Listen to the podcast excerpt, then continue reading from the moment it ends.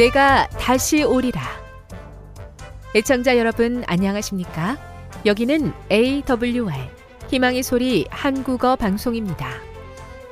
본 방송은 천국 복음을 온 세상에 전파하기 위해 제7일 안식일 예수재림교회가 설립한 세계 방송망입니다.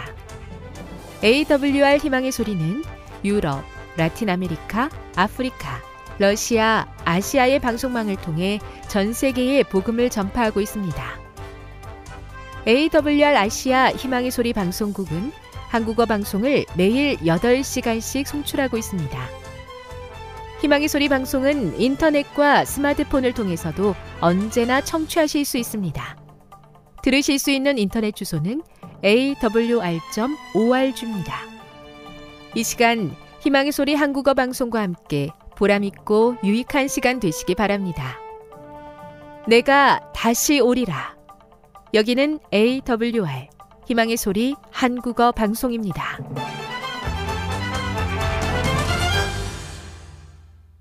주파수 안내입니다. 괌에서 송출하는 우리 방송은 한국 표준시로 새벽 1시 30분부터 2시 30분까지 11,755kHz로 새벽 2시 30분부터 3시 30분까지 3시 30분부터 4시 30분까지 15,530kHz로 새벽 5시부터 6시까지 9,890kHz로 4회에 걸쳐 송출하고 있습니다. 스리랑카에서 송출하는 우리 방송은 한국 표준시로 밤 9시부터 10시까지 15,530kHz로 우즈베키스탄에서는 새벽 3시부터 4시까지 새벽 4시부터 5시까지 9,760kHz로 타지키스탄에서는 밤 9시부터 10시까지 15,255kHz로 송출하고 있습니다. 애청자 여러분의 많은 청취 바랍니다.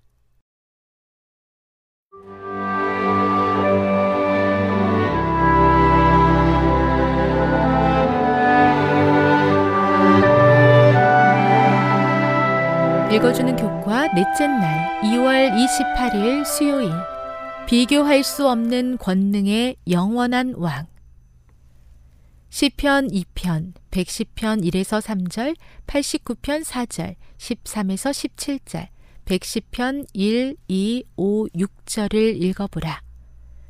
이 본문들은 왕이신 그리스도에 대해 무엇을 가르쳐 주는가?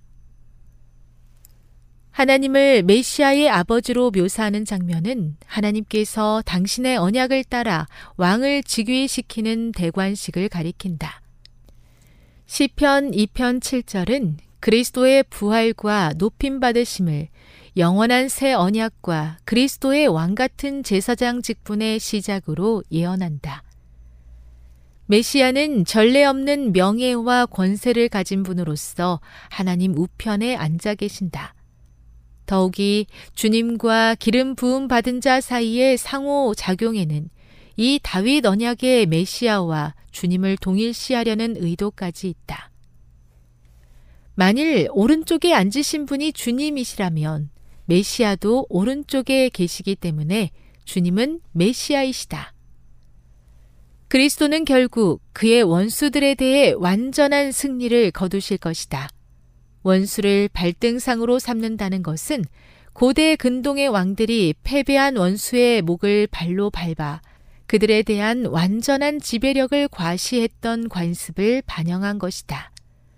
그러나 여기서 그리스도의 지팡이는 압제의 도구가 아니다. 지팡이는 원래 지파의 상징으로 지파의 지도자들이 들었다. 그리스도는 시온의 백성을 대표하기 때문에 그분의 지팡이는 시온에서 나왔다. 그의 지팡이는 악의 통치를 끝내는 그리스도의 압도적이고도 유일한 통치를 묘사하는 하나님의 심판의 상징이다. 악한 왕들에게도 회개하고 메시아에게 복종할 기회가 주어진다.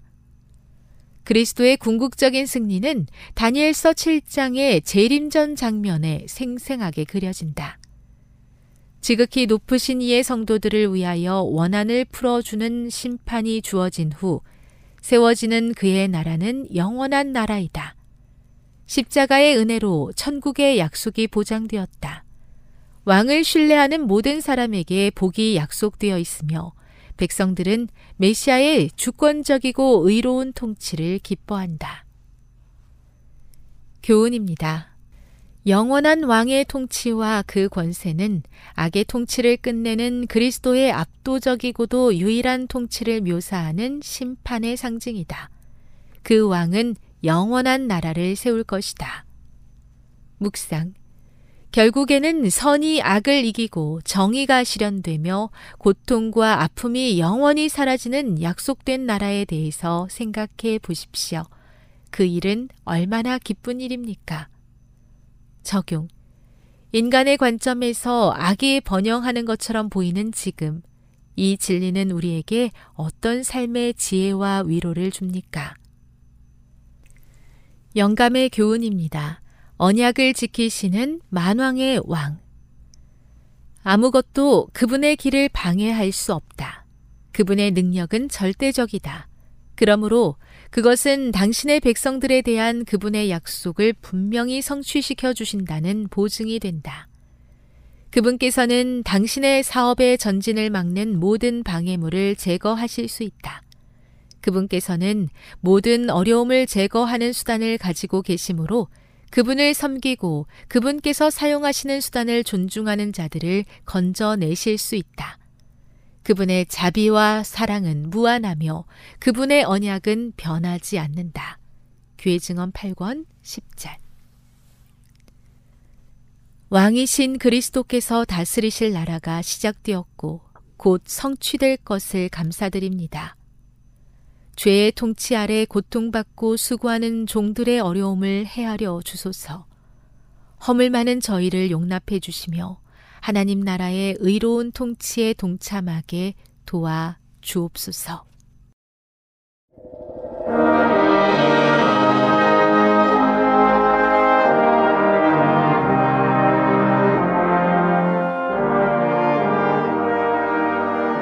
시청자 여러분 안녕하십니까 하나님의 귀한 말씀으로 감동과 은혜를 나누는 시간입니다 먼저 하나님의 말씀 고린도 후서 5장 17절의 말씀을 제가 읽겠습니다.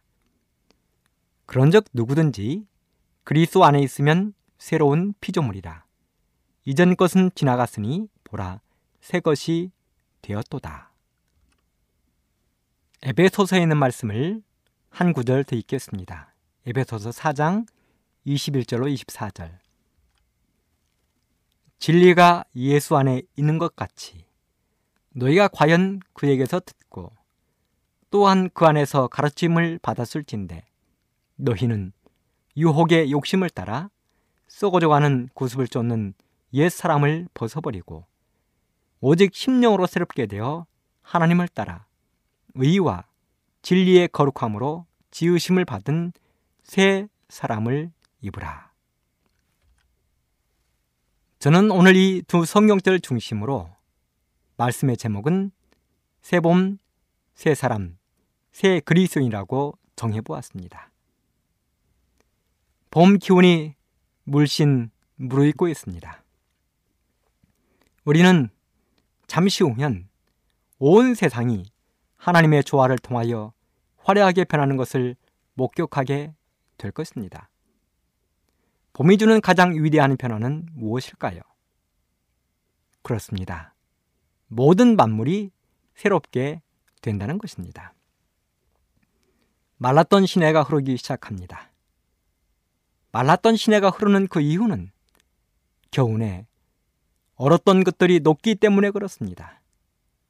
산에 쌓였던 눈이 녹습니다. 얼음이 녹습니다.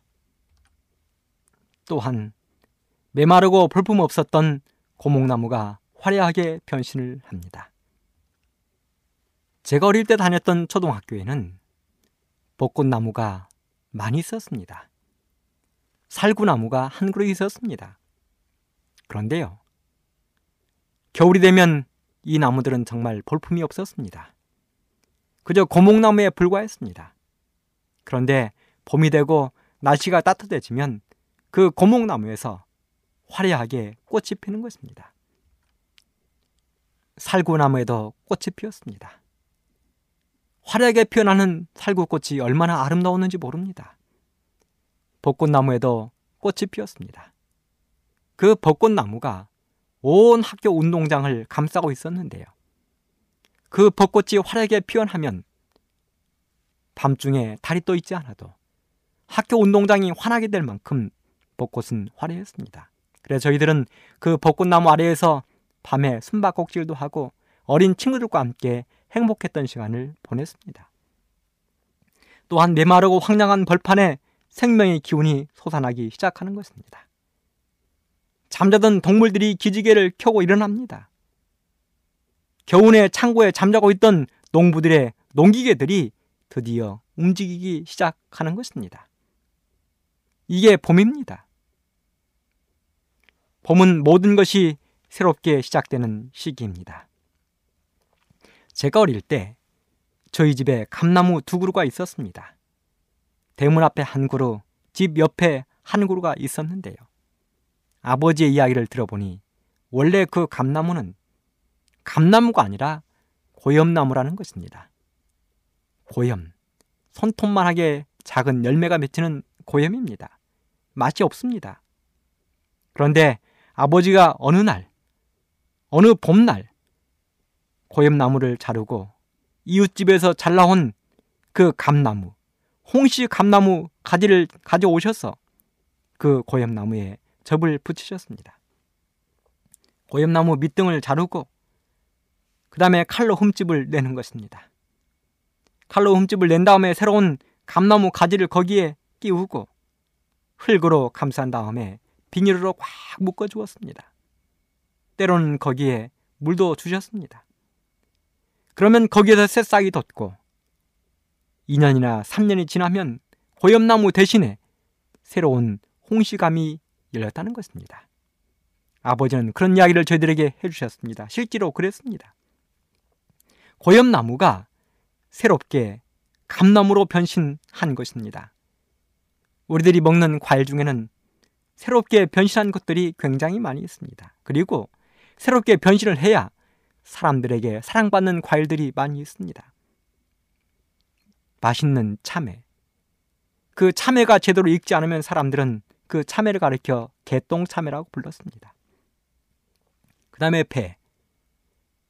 이렇게 깜깜한 배가 아니라 아주 볼품없는 배를 향하여 사람들은 똘배라고 부릅니다. 여러분, 우리가 맛있게 먹는 그 귤이 원래 어떤 나무였는지 아십니까? 바로 탱자나무입니다. 탱자나무는 사람들이 울타리로 많이 쓰는 나무입니다. 얼마나 가시가 큰지 빽빽하게 서 있으면 그 울타리로 개나 고양이들도 다니기 어려울 만큼 이 탱자나무는 울타리 재료로 좋은 나무였습니다. 그런데 그 탱자나무의 밑둥을 자르고 거기에 귤나무를 다시 접붙이면 거기에서 새로운 귤이 열리는 것입니다. 탱자가 귤이 되는 것입니다. 복숭아. 정말 맛있는 그 복숭아. 그 복숭아가 제대로 되어 있지 않으면 사람들은 그 복숭아를 가리켜 개 복숭아라고 부릅니다. 살구가 제대로 되지 않으면 사람들은 개살구라 부르고 개달에 개모루. 심지어는 우리가 잘 지내는 그 보름날, 그 보름도 달이 제대로 차지 않는 보름을 사람들은 개보름이라 부릅니다. 제가 어렸을 때에는 친구들과 놀다가 특별히 여학생들이 고무줄이나 핀치기를 할 때 저희 남학생들이 가서 괴롭히면 여학생들은 그 남학생들을 향하여 이렇게 불렀습니다. 정말 죄송한데요. 야, 이 개놈아! 이렇게 불렀는데요. 이 개놈, 못된 아이라는 것입니다. 이렇게 제대로 되지 않은 것에 사람들은 개자라는 것을 붙였는데요. 무엇이든지 개자가 들어가면 정상보다 못한 것이 되는 것입니다. 하나님께서 우리들을 처음 창조할 때 우리들은 완전했습니다. 아담과 하와는 완전했습니다. 하지만 죄가 이 땅에 들어온 이후로 우리는 모든 것이 못하게 되었습니다. 그런 우리들, 개똥참에, 개복숭아, 개살구, 개모루, 탱자, 고염, 똘배 같은 우리들을 향하여 하나님은 새롭게 되라고 말씀하십니다. 새롭게 되어서 새 것이 되라고 말씀하십니다. 이 개똥참외나 개살구, 개복숭아는 맛이 떨어져서 사람들에게 대접을 못 받고 아무 곳에나 버리워지게 됩니다.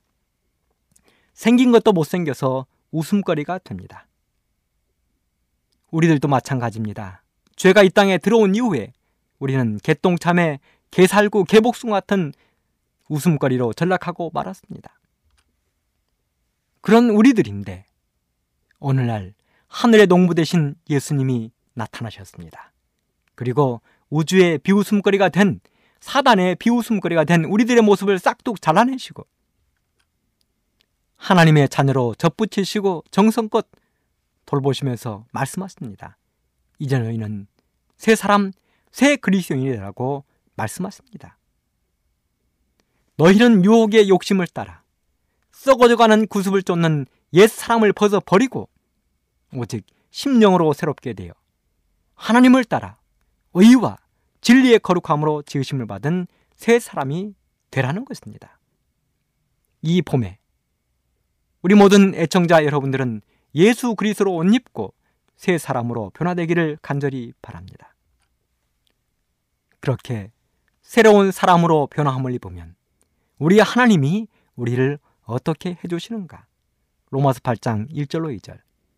그러므로 이제 그리스도 예수 안에 있는 자에게는 결코 정죄함이 없나니 이는 그리스도 예수 안에 있는 생명의 성령의 법이 죄와 사망의 법에서 너를 해방하였습니다. 시네벨이라는 사람은 이렇게 이야기했습니다. 우리가 성경을 반지라 한다면 로마서는 반지의 보석이요. 로마서 8장은 보석의 첨단이다. 그 이유가 어디 있는가? 왜 시네벨은 로마서 8장을 반지의 보석이요? 보석 가운데도 첨단이라고 불렀는가? 그 이유는 바로 하나님께서 우리에게 죄의 속박에 얽매인 우리에게 자유를 선포하시기 때문에 그렇습니다. 사람들은 속박이나 억제, 강제, 간섭, 형벌 같은 단어들을 별로 좋아하지 않습니다. 하지만 좋아하지 않는다고 해서 다 피할 수 있는 것들도 아닙니다.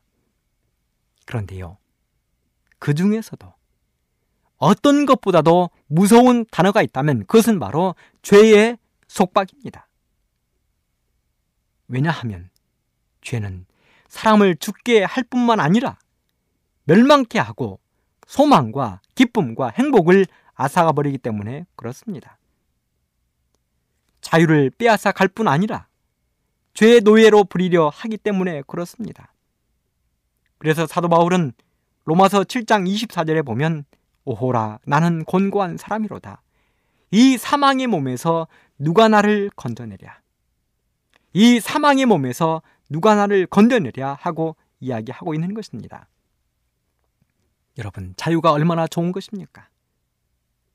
자유란 진정 좋은 것입니다. 미국 사람들이 가장 많이 하는 이야기 가운데 하나가 익스큐즈미입니다. 이 말을 한국말로 바꾸면 신뢰합니다 그 말입니다. 미국 사람들은 버스 안, 그 다음에 자동차가 다니는 도로, 그 다음에 비행기를 탈 수 있는 공항, 생활하는 집, 학교, 공원, 시장, 어디에서든지 가장 많은 말로 익스큐즈미, 신뢰합니다를 씁니다. 왜 그렇습니까? 그것은 바로 내가 당신의 자유를 방해했다는 것입니다. 당신이 먼저 가야 되는데 내가 먼저 가서 미안하다는 것입니다. 당신에게 내가 부딪혀서 피해를 줬기 때문에 당신의 그 자유를 방해했기 때문에 신뢰한다는 것입니다. 우리 대한민국도 우리 북녘 동포들이 살고 있는 북한도 해방의 기쁨을 맛본 민족들입니다. 그래서 자유와 해방이 얼마나 소중한지를 우리들은 알고 있습니다. 우리 조상들은 그 해방, 자유를 얻기 위하여 수많은 사람들이 목숨을 바쳤습니다. 저는 중국 연길에 두 번 다녀온 적이 있습니다. 연길에 갔을 때 특별히 용정이라는 시에 가게 되었는데요. 거기에서 대성중학교를 가보게 되었습니다. 그 대성중학교는 수많은 우리 독립투사들을 길러낸 학교였습니다. 그 만주벌판에서 우리의 선조들은 민족의 독립을 위하여 일본에 대항하여 자기들의 목숨을 버렸습니다. 왜요? 자유를 얻기 위해서입니다. 그런 것처럼 우리 사람도 하나님이 처음 창조했을 때 하나님은 사람을 자유로운 존재로 창조하셨습니다. 모든 것을 자기의 자유 의지대로 선택할 수 있었습니다. 먹고 싶은 것을 마음껏 먹을 수 있었습니다. 가고 싶은 것도 자기 자유대로 갈 수 있었습니다. 그런데 그런 자유를 죄가 가로막고 말았습니다. 그래서 하나님이 하신 약속, 곧 로마서 8장 1절로 1의 말씀으로 우리에게 희망을 주셨습니다. 그러므로 이제 그리스도 예수 안에 있는 자에게는 결코 정죄함이 없나니 이는 그리스도 예수 안에 있는 생명의 성령의 법이 죄와 사망의 법에서 너를 해방하였습니다. 그런데 마귀는 이런 우리 죄와 사망의 법에서 해방된 우리를 자꾸만 정죄하려 하고 있습니다. 그러면 이 정죄라는 말은 헬라어에서 카타크리아 이렇게 쓰는데 이 말은 사형 선고, 유죄 판결 이 말입니다. 사형을 선고하고 죄가 있다고 유죄 판결할 때 사용하는 단어가 카타크리아입니다. 곧 마귀는 우리를 호시탐탐 노리면서 사형 선고, 유죄 판결을 노리려 무진장 노력한다는 것입니다. 그럴 때마다 예수님은 우리를 생명의 성령의 법으로 지켜주시겠다고 약속하셨습니다. 이런 예수님께 감사하게 되기를 간절히 바랍니다. 그런 마귀가 우리를 정죄하는 세 가지가 있는데요. 첫 번째는 너희는 죄인이다라고 정죄한다는 것입니다. 수가리아 3장 1절 5절 대제사장 여호수아는 여호와의 사자 앞에 섰고 사단은 그의 우편에 서서 그를 대적하는 것을 여호와께서 내게 보이시니라. 여호와께서 사단에게 이르시되 사단아 여호와가 너를 책망하노라. 예루살렘을 택한 여호와가 너를 책망하노라. 이는 불에서 꺼낸 그슬린 나무가 아니냐. 하실 때에 여호수아가 더러운 옷을 입고 천사 앞에 섰는지라. 여호와께서 자기 앞에 선 자들에게 명하사 그 더러운 옷을 벗기라 하시고 또 여호수아에게 이르시되 내가 너의 죄과를 저하여 버렸으니 너에게 아름다운 옷을 입히리라 하시기로 내가 말하되 정한관을 그 머리에 씌우소서 하매 곧 정한관을 그 머리에 씌우며 옷을 입히고 여호와의 사자는 곁에 섰더라. 이 말씀에 보면 마귀는 애써 대제사장 여호수아를 죄인으로 몰아갑니다. 하지만 하나님은 회개하는 여호수아의 손을 들어주심으로 여호수아의 승리를 선언하셨습니다. 수가리아는 그 모습을 자세히 살펴보았습니다. 지금 하나님 앞에 서 있는 여호수아의 모습은 개똥참의 개복숭아 개살구의 모습입니다. 불에 타다 남은 그을린 부지깽이의 모습입니다. 여러분, 부지깽이가 무엇인지 아십니까? 전 어릴 때 오후가 되면 소의 밥을 끓이는 쇠죽을 끓이는 책임을 맡았습니다. 저희 부모님은 저에게 쇠죽을 날마다 끓이도록 말씀하셨습니다. 쇠죽을 끓이기 위해서 무쇠솥에 썰어놓은 짚을 가득 채우고 결을 넣은 다음에 물을 붓고 그 다음에 불을 30분 정도를 떼는 것입니다. 여러분 그 30분 정도 불을 뗄 때 아궁이에 그 나무를 집어넣을 때 아궁이에 나무를 원활하게 집어넣도록 하기 위하여 커다란 나무 막대기를 하나 선택합니다. 이렇게 굵기도 적당하고 크기도 적당한 것입니다. 그리고 불이 밖으로 나오려 할 때마다 그 부지깽이를 이용해서 나무들을 아궁이 속으로 자꾸만 밀어 넣습니다. 그러면 나무만 타는 것이 아니라 이 부지깽이도 함께 타는 것입니다. 그래서 소죽을 거의 다 끓일 때쯤이 되면 부지깽이도 점점 짧아져 한 20이나 30cm 정도 작게 됩니다. 볼품이 없습니다. 처음에 부지깽이가 아닙니다. 그런데 하나님께서는 이 여호수아를 향하여 말씀하시길 불에서 꺼낸 그을린 나무라고 말씀하셨습니다. 부지깽이라는 것입니다. 볼품없는 것, 몽당 연필처럼 작은 것, 이제는 막 아궁에 던져질 그런 상황에 있는 볼품없는 짧은 나무 토막. 그 모습을 보고 옆에 서 있던 사단이 계속해서 강력하게 이야기합니다. 정죄합니다. 죄인이라고 정죄합니다. 사형 선고를 내려야 한다고 이야기합니다. 서 있는 여호수아는 고개를 떨구고 어깨는 축 처져 있습니다. 바로 그때 하나님께서 사탄을 책망하시면서 말씀하십니다. 비록 불에 그을린 볼품없는 그을린 부지깽이 같지만 나는 그에게 정한 관을 씌워줄 것이고 세마포를 입혀서 그의 죄를 용서하느라고 말씀하십니다. 하나님은 천사에게 명령하셨습니다. 더러운 겉옷을 벗겨버리고 아름다운 세마포 옷을 입혀주라고 말씀하셨습니다. 정한 관을 씌워주라고 말씀하셨습니다. 한마디로 개똥참외, 개복숭아, 개살구, 고염, 탱자 같은 우리를 참외, 살구, 복숭아, 구리라고 불러주신다는 것입니다. 마귀가 아무리 우리를 죄이다, 죄이다, 죄이라고 외쳐도 하나님은 이사야 1장 18절에 보면 우리의 죄를 흰 양털처럼 흰 눈처럼 깨끗이 씻어주시겠다고 약속하셨습니다.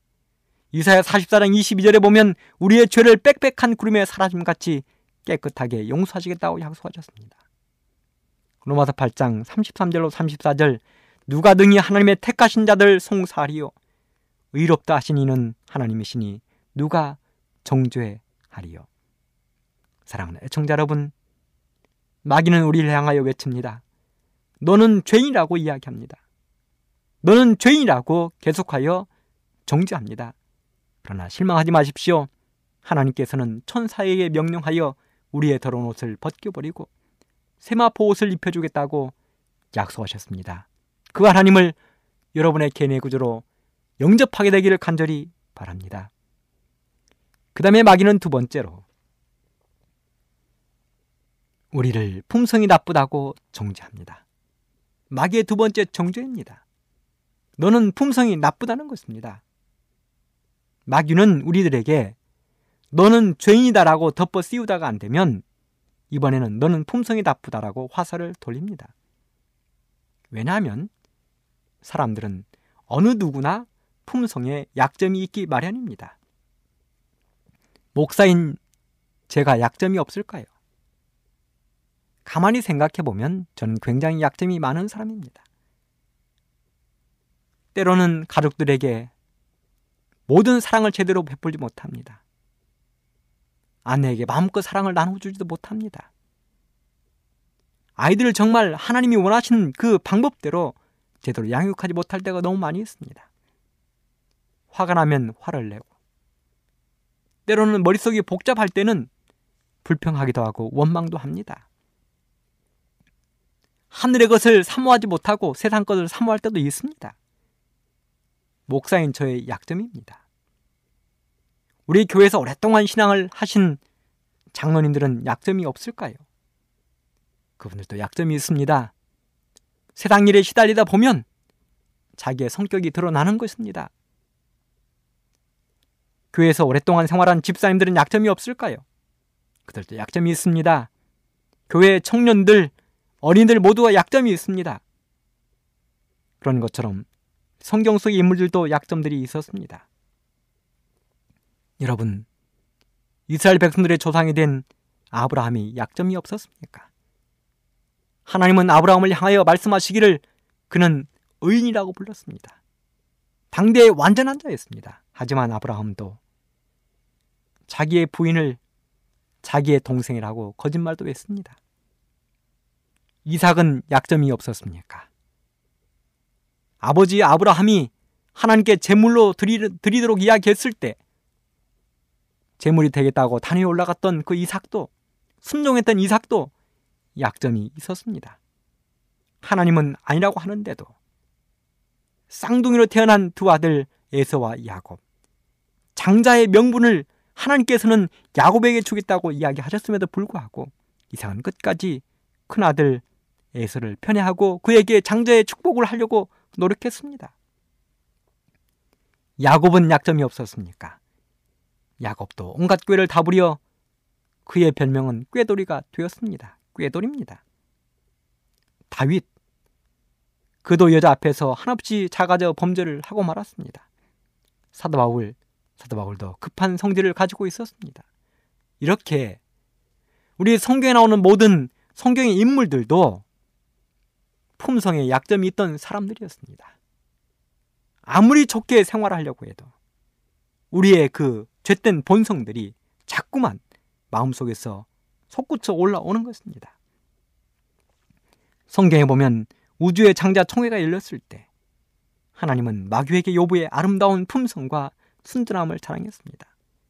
네가 온 세상을 한번 다녀봐라. 욥처럼 순전하고 어려운 사람이 어디 있느냐고 하나님은 욥을 사단 앞에서 자랑했습니다. 그때 마귀는 하나님의 그 말씀에 동의한 것이 아니라 오히려 욥을 죽음 직전까지 몰고 왔습니다. 마귀는 욥의 부인을 통하여 욥을 시험했습니다. 당신이 그렇게 하나님을 믿는데도 이렇게 온 것을 보면 이제는 그만하고 하나님을 욕하고 죽으라고 이야기했습니다. 친구들을 통하여 그를 시험했습니다.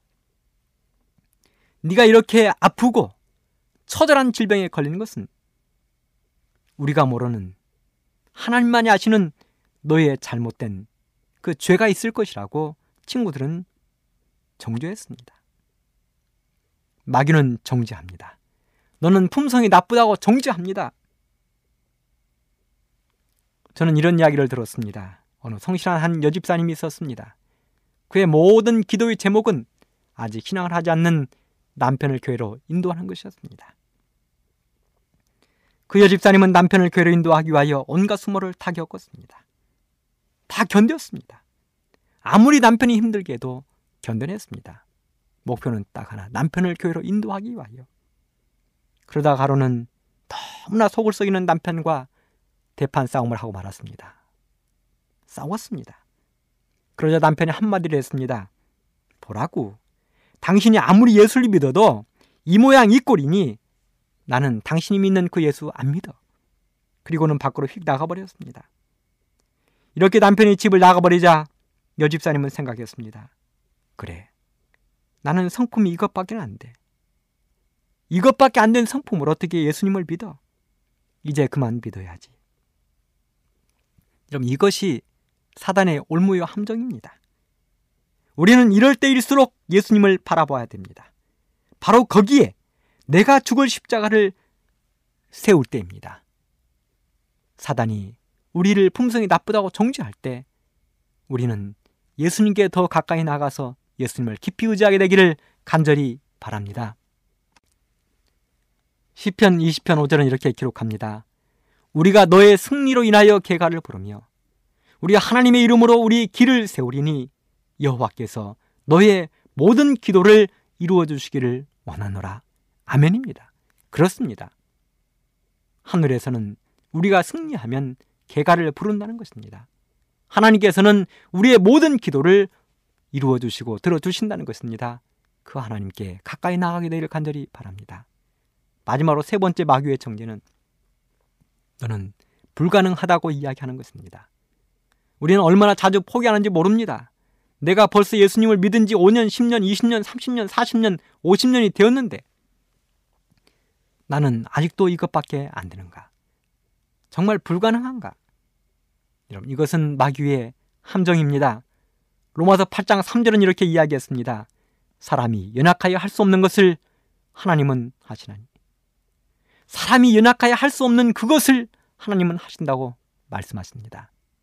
우리가 하기 어렵고 불가능하다고 생각될 때 하나님은 하신다는 사실을 기억하게 되기를 간절히 바랍니다.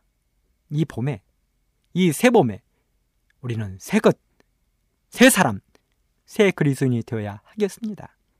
개똥참외 같은, 개복숭아 같은, 개살과 같은 우리를 잘라버리고 예수님으로 접붙이면 우리는 하늘에 적합한, 하늘 창고에 들이기에 적합한 풍성한 열매를 맺게 될 것입니다. 사랑하는 애청자 여러분, 그리해서 우리의 모든 것을 용서하시고 우리가 하늘에 오기만을 기다리시는 그 예수님께서 기다리시는 아름다운 하늘나라 그 하늘나라의 창고에 꼭 들여지는 멋진 우리 모든 애청자 여러분 되시기를 간절히 바라면서 말씀을 마치겠습니다. 지금 여러분께서는 AWR 희망의 소리 한국어 방송을 듣고 계십니다.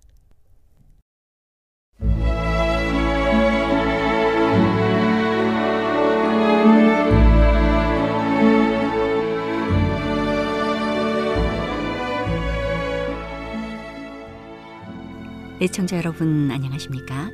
명상의 오솔길의 유병숙입니다. 이 시간은 당신의 자녀들과 교회를 돌보시는 하나님의 놀라운 능력의 말씀이 담긴 엘렌지 화이처 교회 증언 1권을 함께 명상해 보겠습니다.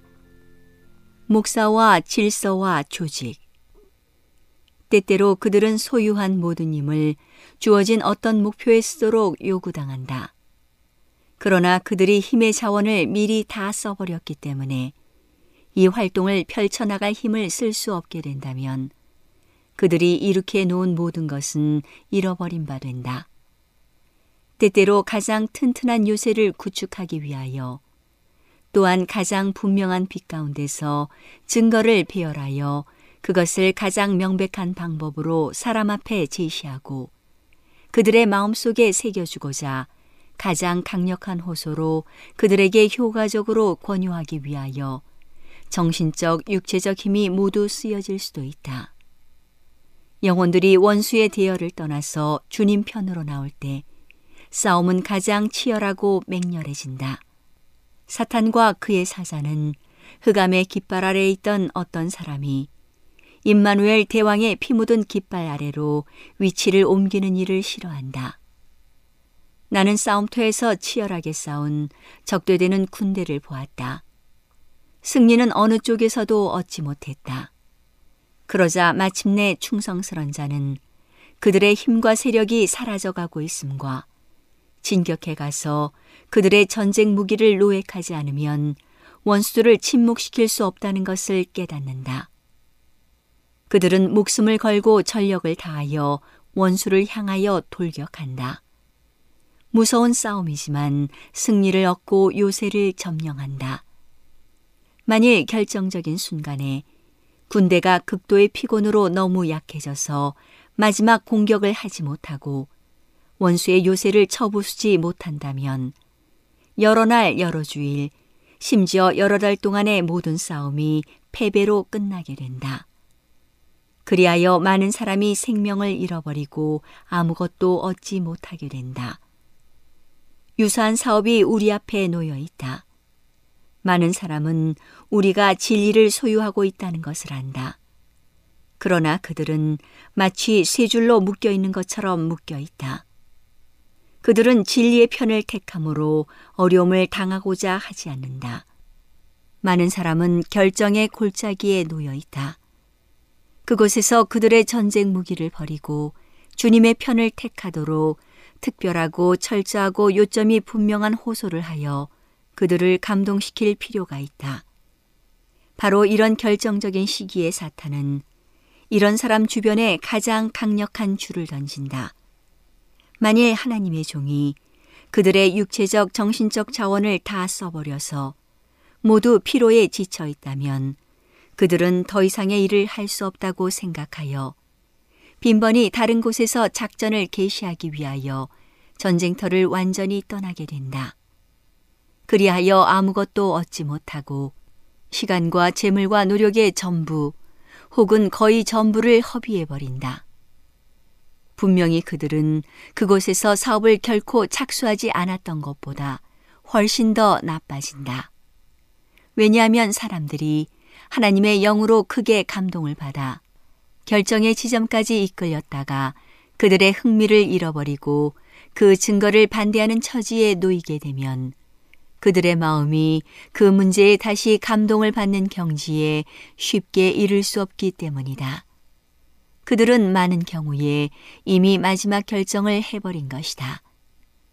목사가 여분의 힘을 저축해 두었다가 모든 일이 진척되기에 가장 어려워 보이는 바로 그 지점에서 가장 열렬한 활동을 전개하고 가장 강력한 호소를 하고 가장 큰 열성을 나타내고 마치 용감한 군인처럼 위기의 순간에 원수를 공격한다면 그들은 승리를 얻을 것이다.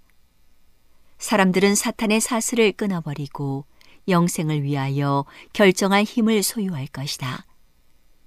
올바른 시기에 잘 지도된 활동은 오랫동안 시도해온 활동을 성공으로 이끌어 줄 것이다. 그러나 그때 불과 며칠간이라도 활동을 중단하게 되면 많은 경우에 완전한 실패를 초래한다. 목사는 자신을 선교사로 그 사업에 바치고 그들의 활동을 가장 유리하게 전개하는 방법을 배워야 한다. 어떤 목사는 바로 1년의 집회가 시작되면 대단히 열성적인 태도를 취하고 하나님께서 그들에게 지도로 요구하지 않으신 짐을 지고 노래하고 큰 소리로 오랫동안 기도하고 이야기하는데 그들의 힘을 써버리므로 피곤해져서 집으로 돌아가 쉬어야 한다. 그런 활동으로 이루어진 것이 무엇이었던가? 글자 그대로 아무것도 없다. 일꾼들에게 정신과 열성은 있지만 이해력은 없었다. 그들은 현명한 지도력을 나타내지 않았다. 그들은 감정의 전차를 타고 있었다. 그러나 원수에게서 한 가지의 승리도 얻지 못했다. 원수의 요새는 탈환되지 않았다. 나는 그리스도의 목회자가 전쟁을 위하여 스스로를 훈련해야 할 것을 보았다. 하나님의 사업에 있어서의 지위는 국가의 전쟁에 임하고 있는 장군에게 요구되는 것보다 훨씬 더 큰 지혜가 요구된다. 하나님의 택함 받은 목회자는 위대한 사업에 종사하고 있다. 그들은 단순히 사람을 대적하여 싸우지 않고 사탄과 그의 부하를 대적하여 싸우고 있다. 그러므로 여기에는 현명한 지휘 솜씨가 요망된다. 그들은 성경을 연구하는 학도가 되고 자기 자신을 완전히 사업에 바쳐야 한다. 오늘은 당신의 자녀들과 교회를 돌보시는 하나님의 놀라운 능력의 말씀이 담긴 엘렌지 화이처 교회 증언 1권을 함께 명상해 보았습니다.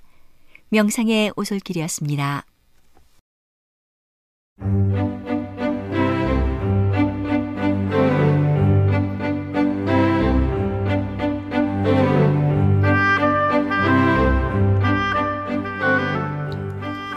여러분 안녕하세요. 신비한 자연에서 몇 가지 주제를 골라 소개해드리는 아름다운 세계 시간. 저는 진행을 맡은 송은영입니다. 식용꽃은 사람이 먹을 수 있는 꽃으로 음식의 주 재료는 물론 색과 향기, 맛을 돋우기 위하여 사용하는 꽃을 말합니다. 중국에서는 화찬이라 하여 꽃을 이용하여 다양한 음식을 먹었음이 수당 가화록에 기록되어 있습니다. 서양에서는 16세기경 상류층 여인들을 중심으로 화훼 장식 문화가 유행하면서 꽃을 다양한 방법으로 활용하였고 19세기 초 유럽을 중심으로 식용 꽃을 포함하여 허브를 키우고 활용하는 붐이 일어났습니다.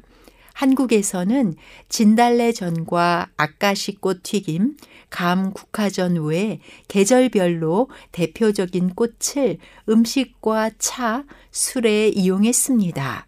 규합 총서에는 진달래, 참깨, 들깨꽃을 이용한 음식이 등장합니다. 식용꽃은 미국과 일본을 중심으로 1980년대부터 꽃을 이용한 요리가 보급되었습니다.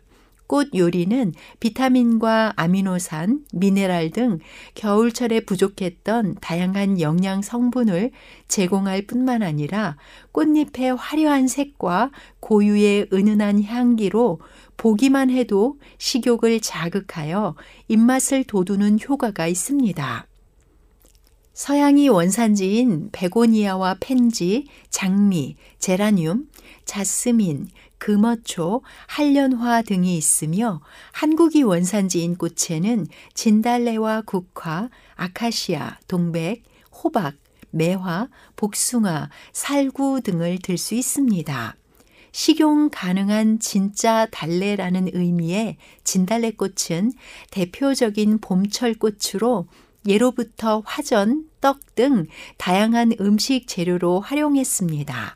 반면 국화는 가을에 피는 대표적인 꽃으로 재배의 역사가 오래되어 다양한 품종이 있으며 노란색과 흰색, 빨강, 보라색으로 색과 모양, 크기가 다양합니다.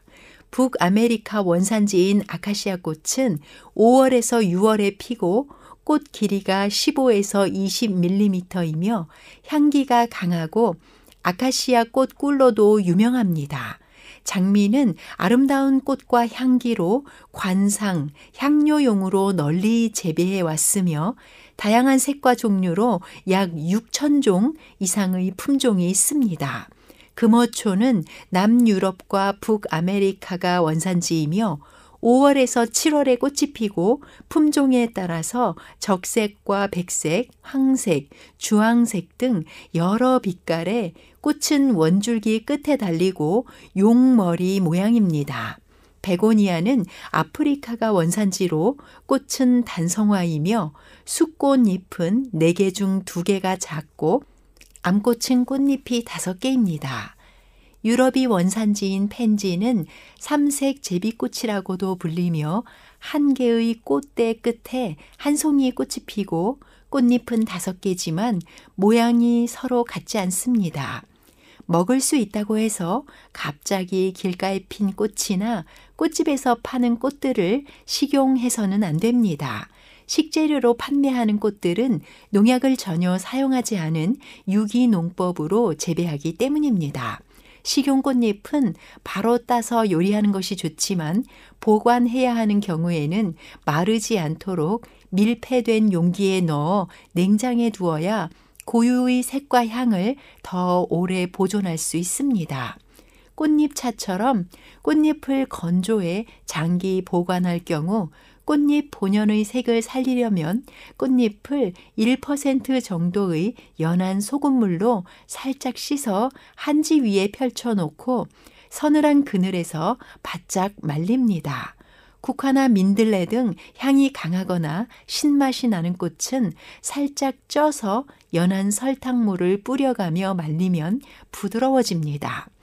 평소 꽃가루 알레르기가 있다면 먹는 꽃 섭취에도 주의를 기울일 필요가 있습니다. 암술과 수술, 꽃받침을 제거한 후 사용하는 것이 좋고 진달래는 수술에 약한 독성이 있으므로 반드시 꽃술을 제거하고 꽃잎만 물에 씻어 섭취합니다. 관상용 꽃은 수확 직전에 농약을 살포하여 유통되는 경우가 있어 식탁이나 음식을 장식하기에는 위험합니다.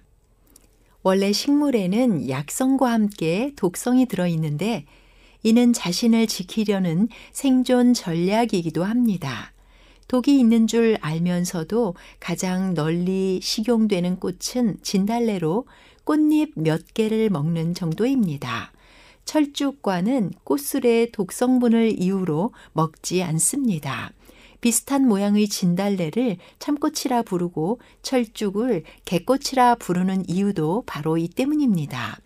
천남성과 애기똥풀, 동의나물, 삭간나물, 꿩의 바람꽃, 점현호색, 박새, 은방울꽃, 모데미풀, 연령초는 독성분 함량이 많거나 강하기 때문에 섭취해서는 안 됩니다. 개나리는 나리 앞에 개자가 붙어 먹지 못하는 날이라는 의미가 있습니다. 국화는 쓴맛이 강하여 생으로 먹을 수 없으며 반드시 익혀줍니다. 아카시아 꽃은 꽃차와 샐러드, 떡, 튀김, 부각 등 다양한 메뉴로 활용하기에 좋습니다. 만인이 좋아하는 장미는 꽃차와 샐러드, 꽃 비빔밥, 샌드위치 등 모든 요리에 잘 어울립니다. 금오초 역시 샐러드와 꽃 비빔밥, 샌드위치, 음료 등 거의 모든 요리에 어울립니다. 베고니아는 새콤한 맛이 있어 식초 대신 쓰기도 하며 펜지는 샐러드와 꽃 비빔밥, 샌드위치 같은 요리에 어울립니다. 꽃의 다양한 색상을 내는 안토시아닌은 활성 산소를 제거하고 콜라겐 형성을 촉진하며 베타 카로틴은 항암 효과가 있습니다. 또한 꽃에는 폴리페놀과 플라보노이드가 풍부하여 항산화 활성, 항균 활성, 면역 기능의 활성을 증가시켜 강력한 면역 기능을 발현하는 효과로 성인병을 유발하는 활성 산소를 제거합니다. 식용꽃의 플라보노이드 함량은 골드 키위, 포도, 오렌지나 귤 과일 껍질에 들어있는 함량의 1.8에서 17배 정도나 높습니다. 녹차, 보이차, 우롱차 및 홍차보다 장미의 폴리페놀 함량은 1.7배 정도 많습니다. 또한 지질의 산화를 방지하는 역할을 하여 만성 염증과 심혈관 질환을 유발하는 원인 물질의 작용을 억제합니다. 서양 들장미 열매인 로즈힙에는 오렌지의 40배에 달하는 비타민 C가 함유되어 세계 2차 대전 말 어린이들의 비타민 C 공급원으로 사용했습니다. 중국 고서인 수당 가와록에도 꽃은 부녀자들의 얼굴을 아름답게 해주고 얼굴이 늙지 않게 하는 효과가 뛰어나다고 기록되어 있습니다. 실제 고대 궁정에서는 이런 이유로 황후, 비빈, 관리, 규수 등이 꽃을 먹었다는 기록이 있습니다. 오늘날 세계 꽃시장 규모는 46조 원 가량이며 네덜란드는 국제 교역의 허브 역할을 담당하고 있습니다. 국가별 꽃 소비량은 경제 수준과 높은 상관 관계를 지닌 것으로 나타납니다.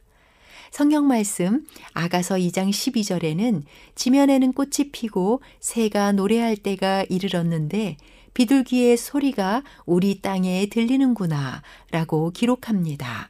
겨울에 춥고 암울했던 시기, 시련과 고통의 시기가 지나고 꽃들이 피는 화사하고 신선한 새로운 시절이 왔음을 뜻하며 하나님의 자녀들이 시련을 뚫고 그리스도 안에서 새 생명으로 거듭나게 됨을 암시합니다. 화사한 꽃을 즐기고 맛보게 하시는 하나님께 영광을 돌립니다. 지금까지 아름다운 세계와 함께 해주신 여러분 감사합니다. 저는 다음 시간에 더 좋은 주제로 다시 찾아뵙겠습니다. 여러분, 안녕히 계십시오.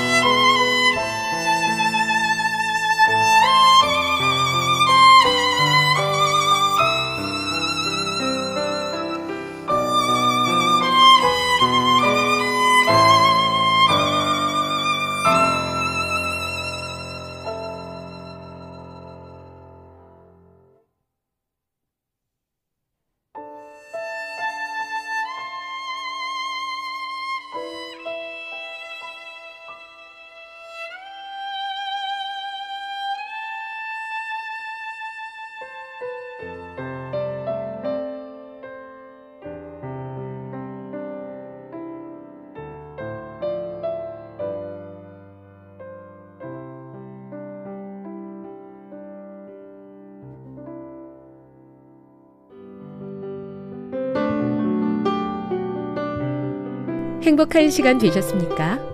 지금까지 여러분께서는 AWR 희망의 소리 한국어 방송을 청취하셨습니다.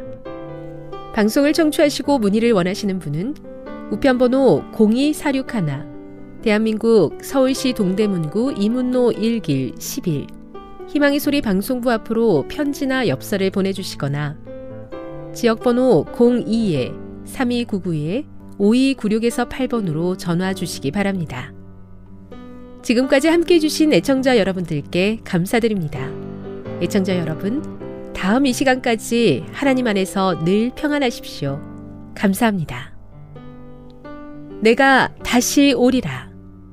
여기는 AWR 희망의 소리 한국어 방송입니다.